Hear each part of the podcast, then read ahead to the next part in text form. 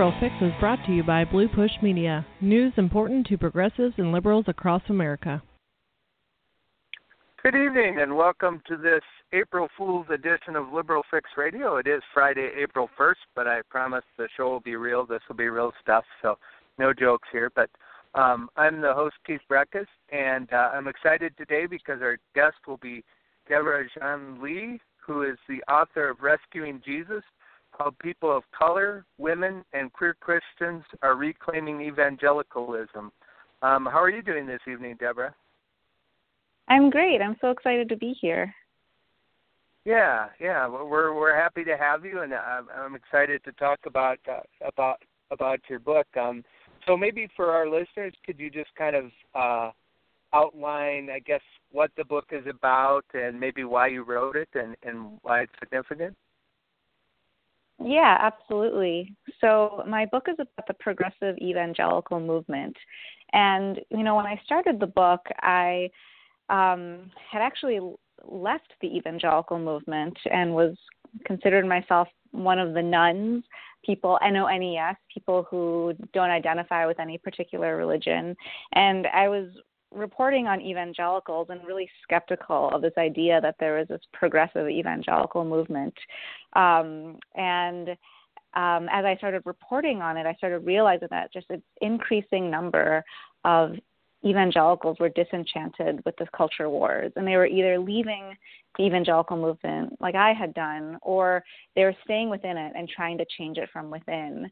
And the more I went into, the deeper I went into the evangelical movement, the more I saw that people who were really authentically changing evangelicalism were the people on the margins. And these were people of color, women, queer Christians, and they were all interpreting scripture and theology from the margins and creating these communities where the gospel could really be lived out as truly inclusive and where they could really pursue social justice. And I was really astounded by that. So I really dedicated the bulk of my book to reporting on how communities on the margins are reclaiming evangelicalism and reshaping what it means to be an evangelical in America.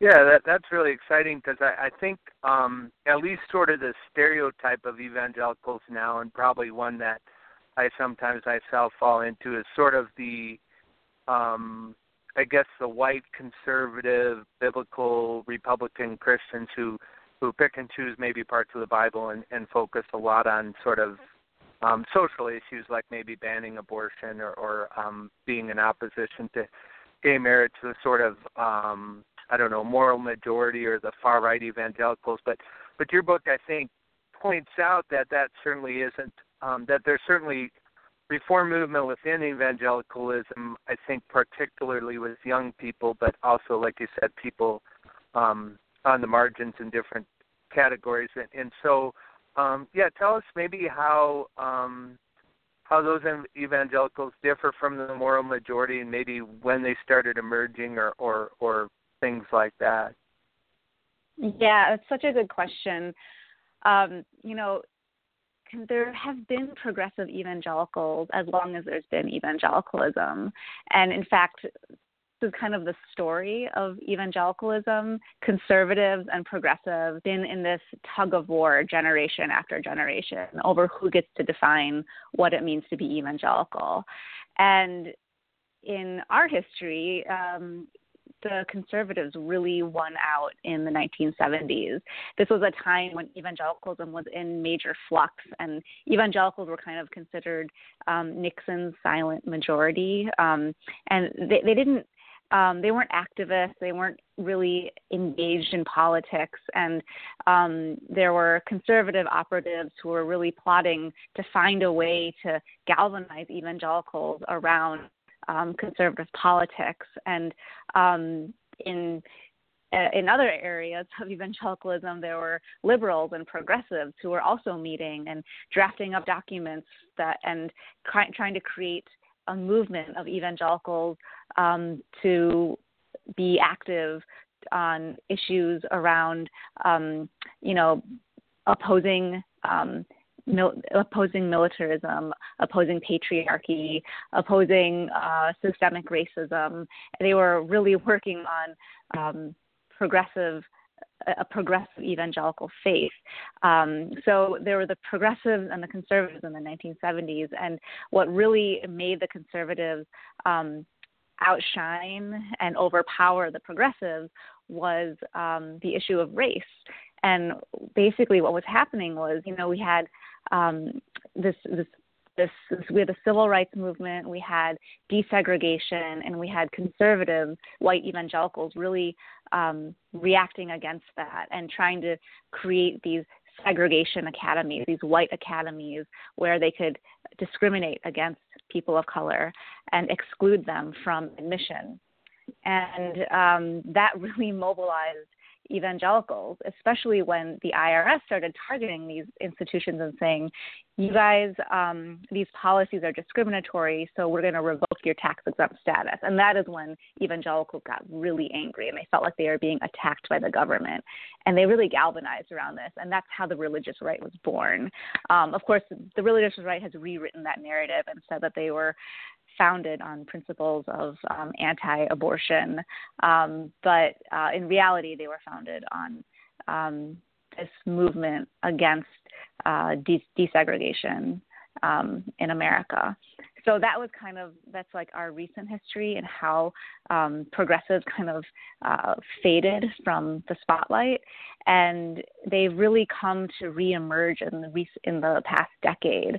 Um, ironically, it was during George W. Bush's term that the progressive evangelical movement started to regain its voice, and um, younger people started speaking up and um, re- feeling like they had kind of been been duped by um, the religious right. There was this like inextricable marriage between um, evangelicals and the Republican Party, and people felt all this pressure to be uh, Republican if they were truly evangelical.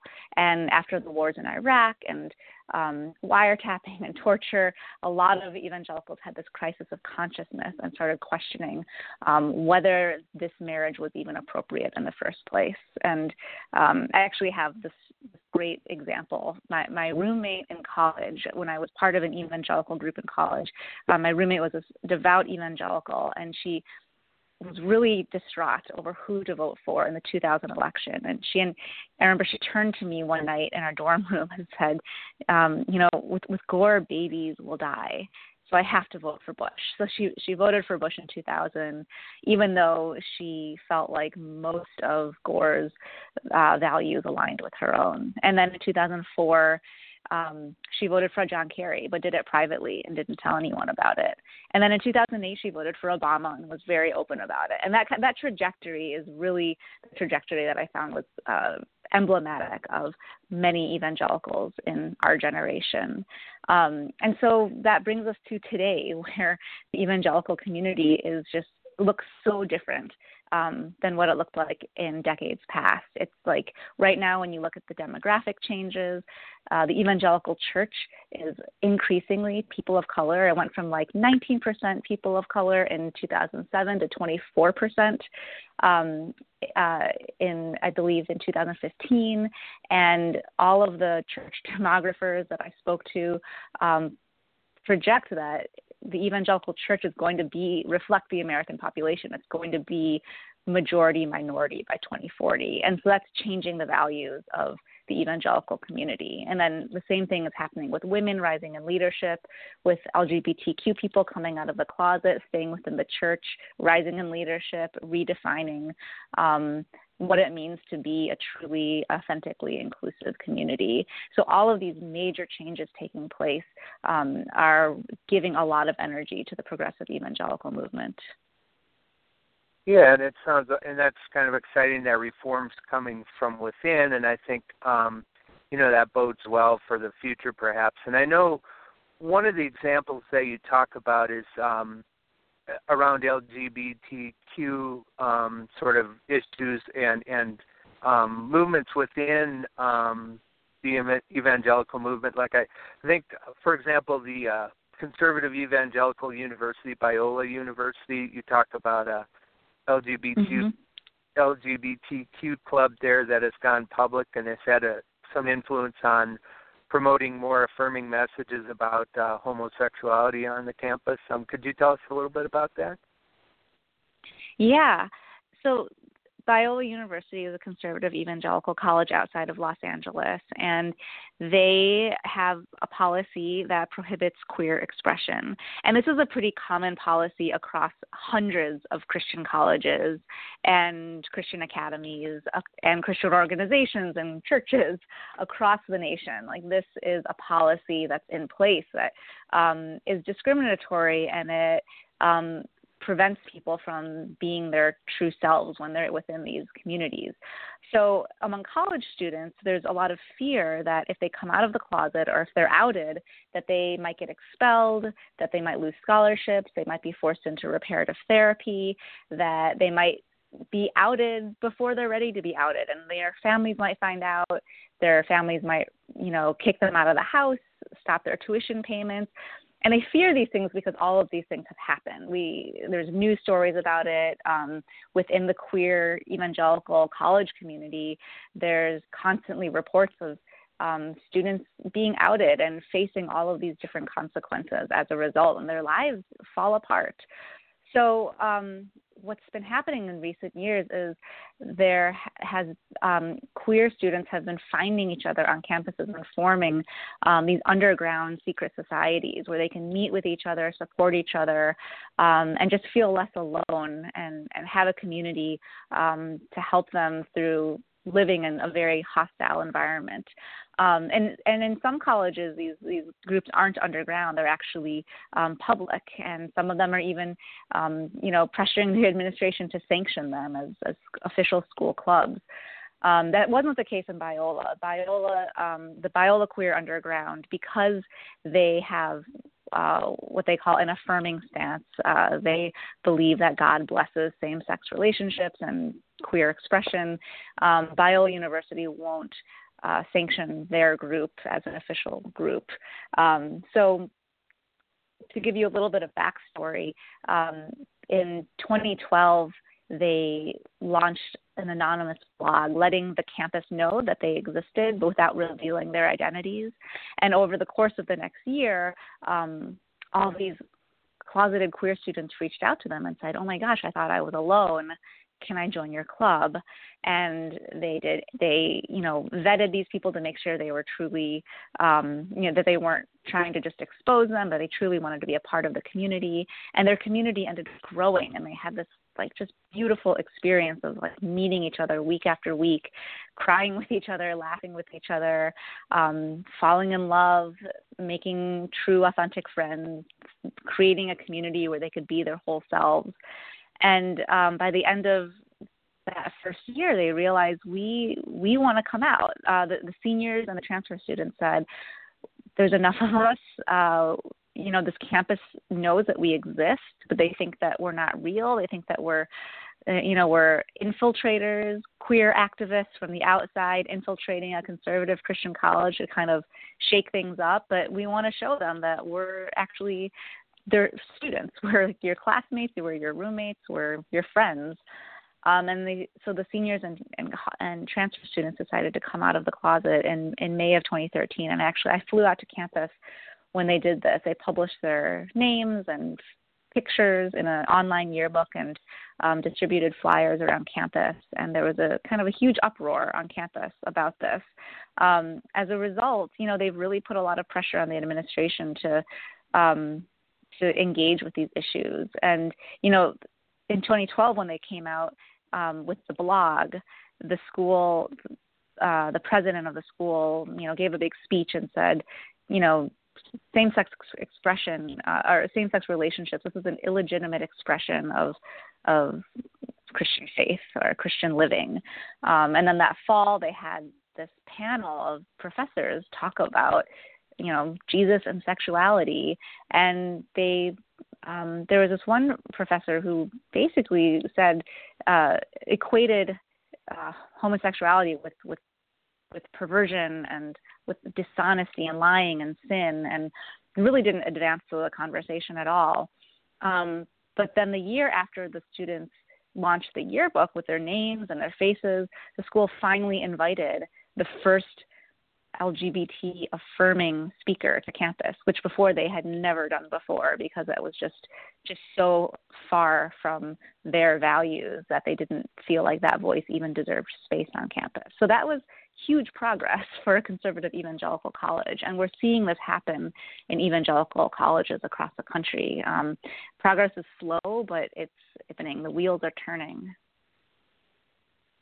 Yeah, and I thought it was interesting this election year that, um, for example, Liberty University, which I think is uh, the one that Jerry Falwell formed and stuff, uh, that Bernie Sanders on the left, uh, progressive Democrats, spoke and addressed um, a crowd at Liberty University, and it kind of highlights, I think, uh, that at least among younger evangelicals, among millennials, that in some ways their votes are a little bit up for grabs, and that they they can't be locked into that box of being Republicans. That a lot of millennials are uh, more intolerant of authoritarianism, more engaged in social justice issues, and tend to be more liberal than perhaps their grandparents and parents, uh, especially if if their grandparents and parents are also evangelicals. And so um, and maybe it's an underreported thing too. Um, th- there might be some suggestion that uh, some of those progressive evangelicals that our millennials helped power um, Sanders to success in states like Iowa and stuff, where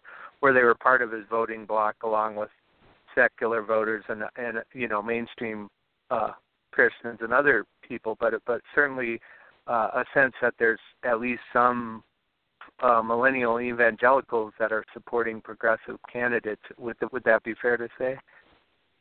Absolutely. I think um, with the evangelicals that I've been interviewing, um, especially young people, their votes are more up for grabs. They're more engaged in the actual issues. I think in um, previous elections, uh, especially during um, when when George W. Bush was um, running for office, there was um, there were wedge issues. People voted around two issues abortion and gay marriage. And they didn't think beyond that. And now, when you look at evangelicals, like those two wedge issues, they just don't work anymore. Um, when you look at abortion, yes, most evangelicals identify as pro life. But when you really dig into what that means to them among young evangelicals, they're redefining what that what pro life means. When I ask them, well, what does pro life mean to you? They say, well, pro life means protecting life from the womb to the tomb. So I want to look at the policies that um, that a candidate is supporting. I want to look at all of the policies. Do they support um, when I when, when they look at um, issues of the environment? That's a life issue because um, you know climate change is affecting the poorest and most vulnerable pe- vulnerable people on the planet. When I when people look at issues like um, the death penalty, um, that's also a life issue. Uh, when they look at issues of uh, gun control, that's a life issue. War, poverty, um, and then when you look at abortion itself, um, when I when I ask my sources, what's your stance on abortion, they don't like abortion. They don't they don't want to see abortion increase, but their solution for it is not to outlaw it. Their solution is to um, address the root of the the root of the issue. Uh, comprehensive sex education is uh, something that they value. So is access to contraception, and so is changing the narrative around sex and abstinence. Um, these are things that are very these positions are very at odds with what older evangelicals have and the religious right have taught over the last uh, several generations. And then when it comes to gay marriage, like that issue is just among young evangelicals, they're, they're twice as likely than their older counterparts to support same sex marriage. And in fact, today now the majority of Christians are pro LGBTQ. So that um, I think conservative evangelicals really see that they have lost the cultural wars when it comes to gay marriage and um, the queer community. Me over the last couple of years is how fast um, gay marriage um, accepting it or, or or at least making it legal spread from you know it started out in a couple sort of traditional liberal states, but how fast it went to places like Oklahoma and you know everywhere else. And, and you know some of them were by courts and some were by the legislature and some were by the voters. But you know and then when the Supreme Court made their ruling it, it just uh it's remarkable how fast the sort of um movement from from the way it was like in 2004 when it was used as a wedge issue to to actually you know Karl Rove sort of used it as a wedge issue to drum up votes for George W. Bush, and even in 2008, California had the Prop 8 vote, and and even in California they couldn't uh, legalize it. And then a couple years later, you know, it, this whole domino effect started, and it seemed like you know prohibition on on same-sex marriage sort of uh, fell everywhere rather quickly. And and one thing I've noticed too is uh, my brother is a professor at the University of Missouri. He has like some freshman interest group classes, and one thing that he noticed is when they asked questions on social issues, when it came to same-sex marriage, it didn't matter whether the student identified as a Democrat, Republican, Independent, or moderate, liberal, conservative. They were almost universally in favor of, or at least accepting of same-sex marriage, like the LGBTQ issues, at least in terms of sort of your basic line of tolerance. Obviously, there's things beyond tolerance like acceptance and inclusion and stuff. But I mean, at least at the level of tolerance, was almost universal that every college student felt that it should at least you know be legal and that they shouldn't discriminate against. So um, I think that's was you know somewhat surprising for people like myself who grew up you know in the 80s and 90s when you know those kind of things uh, when when the acceptance level is much much lower, even among um, liberals and moderates, much less conservatives or evangelicals.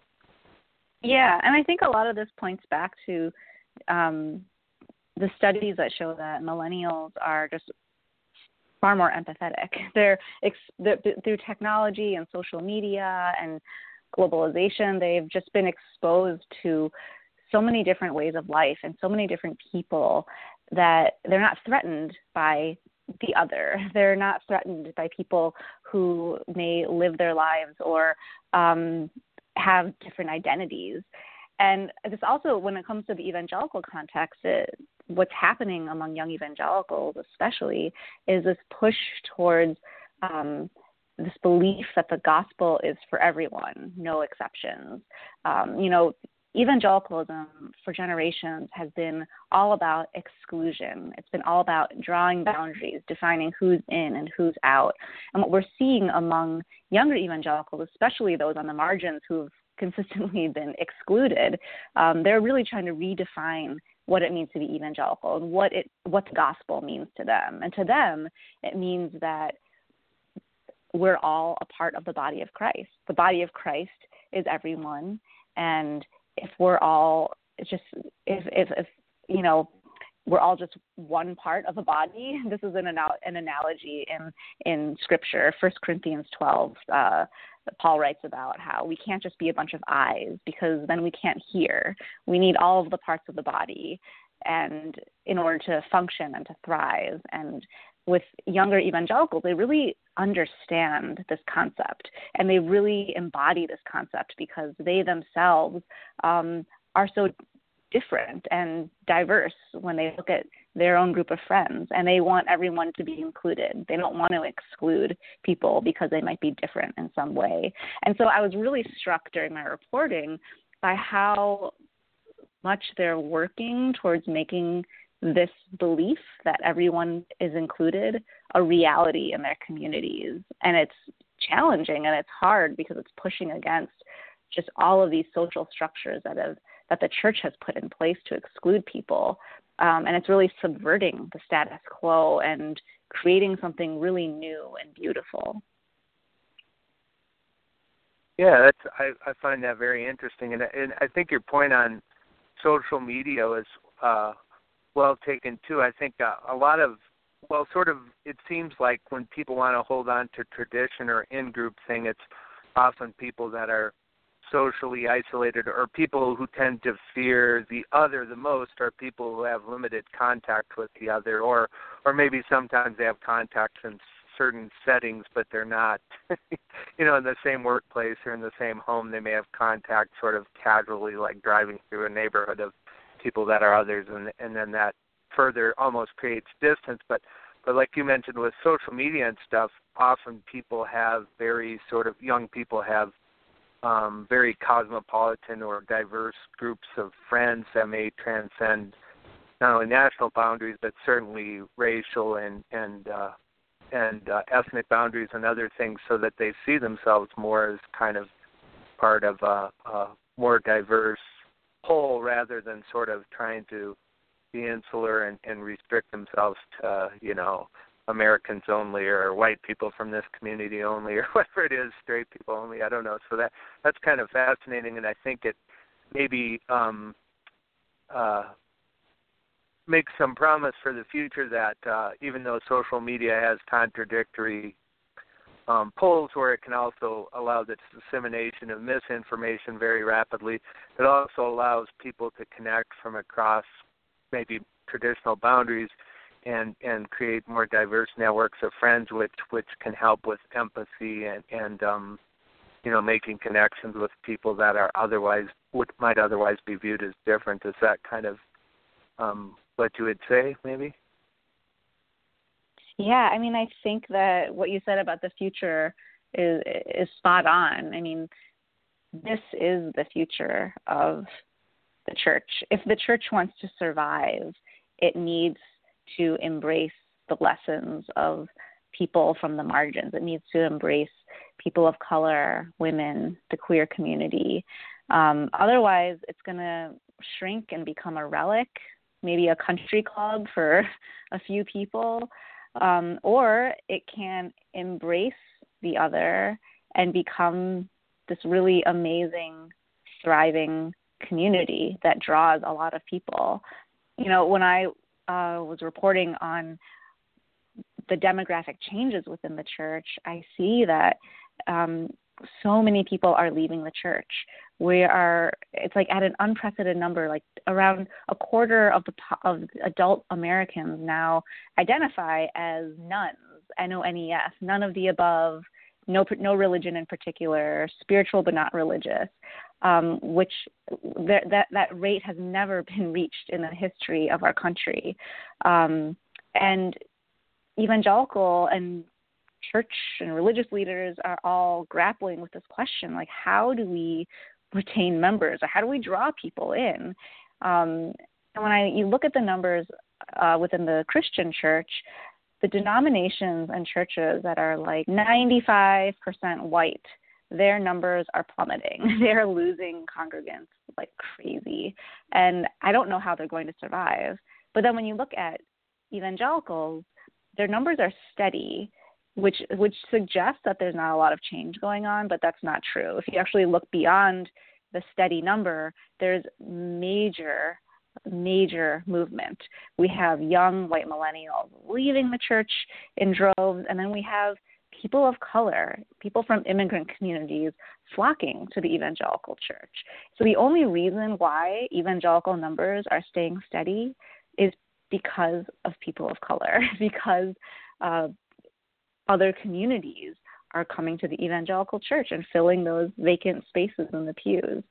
And when you think about that, when you think about like evangelical leaders worrying about losing congregants uh, and, and, and shrinking churches, um, there is a very clear answer to, to how they can sustain themselves and how they can grow.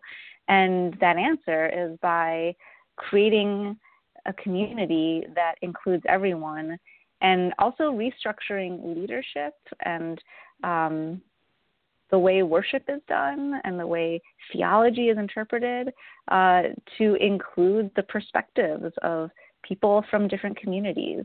Right now, um, and you know, for generations, evangelicalism has been interpreted through a very narrow lens of conservative, straight, cisgendered, male, uh, you know, Christianity, and and that that that form of theology is just so limiting and it excludes just the full spectrum of human experience with the divine. And what's happening on the margins of evangelicalism and the way that's moving to the center and really reinvigorating the church, I think it's really exciting because it means that the church doesn't have to die, even though it looks like it's dying in so many parts of the country. But the church can actually survive and thrive and be this really beautiful, welcoming place where all people are included and celebrated and all people can learn from each other. And to me that that is the good news. Yeah, absolutely. And so it, it seems like with the reform that that the church can stay relevant as as long as it you know maintains a, a connection to a larger group of people than a narrow slice of the population that would would allow the church to sort of shrink and wither but but if if they're if the message is more inclusive and includes a, a broader group of people and and some of the perspectives from within the congregants or members, then that allows it sort of to survive survive and grow and and uh, thrive and maintain relevance with with a diverse uh, population there. Um, and so I guess um, um, we're running short on time, but I really want to thank you for um, for joining us and for help uh, helping uh, share about your book. I, I think many of our listeners will find it um, fascinating and important stuff, and I hope they'll they'll get a copy and read it. Um, so, with that in mind, where can people go for more information, or to order the book, or to follow you online, or anything like that, if if they want to find out more? Yeah, sure. Well, um, they can order the book. It's it's available anywhere in any physical bookstore. Um, independent bookstores are fantastic. It's also available on Amazon, and they can also. Um, I'm launching this really cool, exciting new program called One Book, One Church. I'm doing it in partnership with Urban Village Church in Chicago. And what it is, is it's essentially a national interchurch book club that will read Rescuing Jesus over the course of the summer with an eye towards developing concrete strategies for practicing radical inclusion and authentic social justice. So what's going to happen is we have the schedule where you read one chapter a week, and then there's going to be online discussions, and then each month there's going to be a live online event with me and some experts, leading Christian activists, uh, theologians, pastors, just all these really incredible people who are doing this really important work um, and dealing with all the challenges that come with it and can provide real concrete solutions for how we can overcome those challenges. Um, and I would love to invite your listeners to join One Book, One Church. If you go to my website, you can sign up. It's uh, my website is uh, www.deborah, D-E-B-O-R-A-H, Jian, J-I-A-N, Lee, L-E-E, dot com, and click on the link at the top of the page that says One Book, One Church, and you can sign up there. And there's a special gift for people who sign up early, and we'll set you up with a starter kit that will give you a social media package, a schedule, invitations to all of our events, and a lot of other really awesome perks that can help get your community energized and engaged around uh, finding ways to engage with social justice in your local community. So I would love if people joined me, and um, you'll be able to interact with me and some other um, other people who are involved in this work over the course of the summer. Wow, very cool. So I'll, I'll put a link to on our Liberal Fix page so people can access it through there on our Facebook page. Um, and yeah, once again, thank you so much for joining us. Uh, uh, um, to share your book with us and, and your ideas. Uh, I thought it was very exciting, and um, I want to thank our listeners for listening, and hope everybody has a great weekend too. And thank you again so much for joining us. Thank you. It was so fun. Have a great have a great weekend. You too. Thank you very much.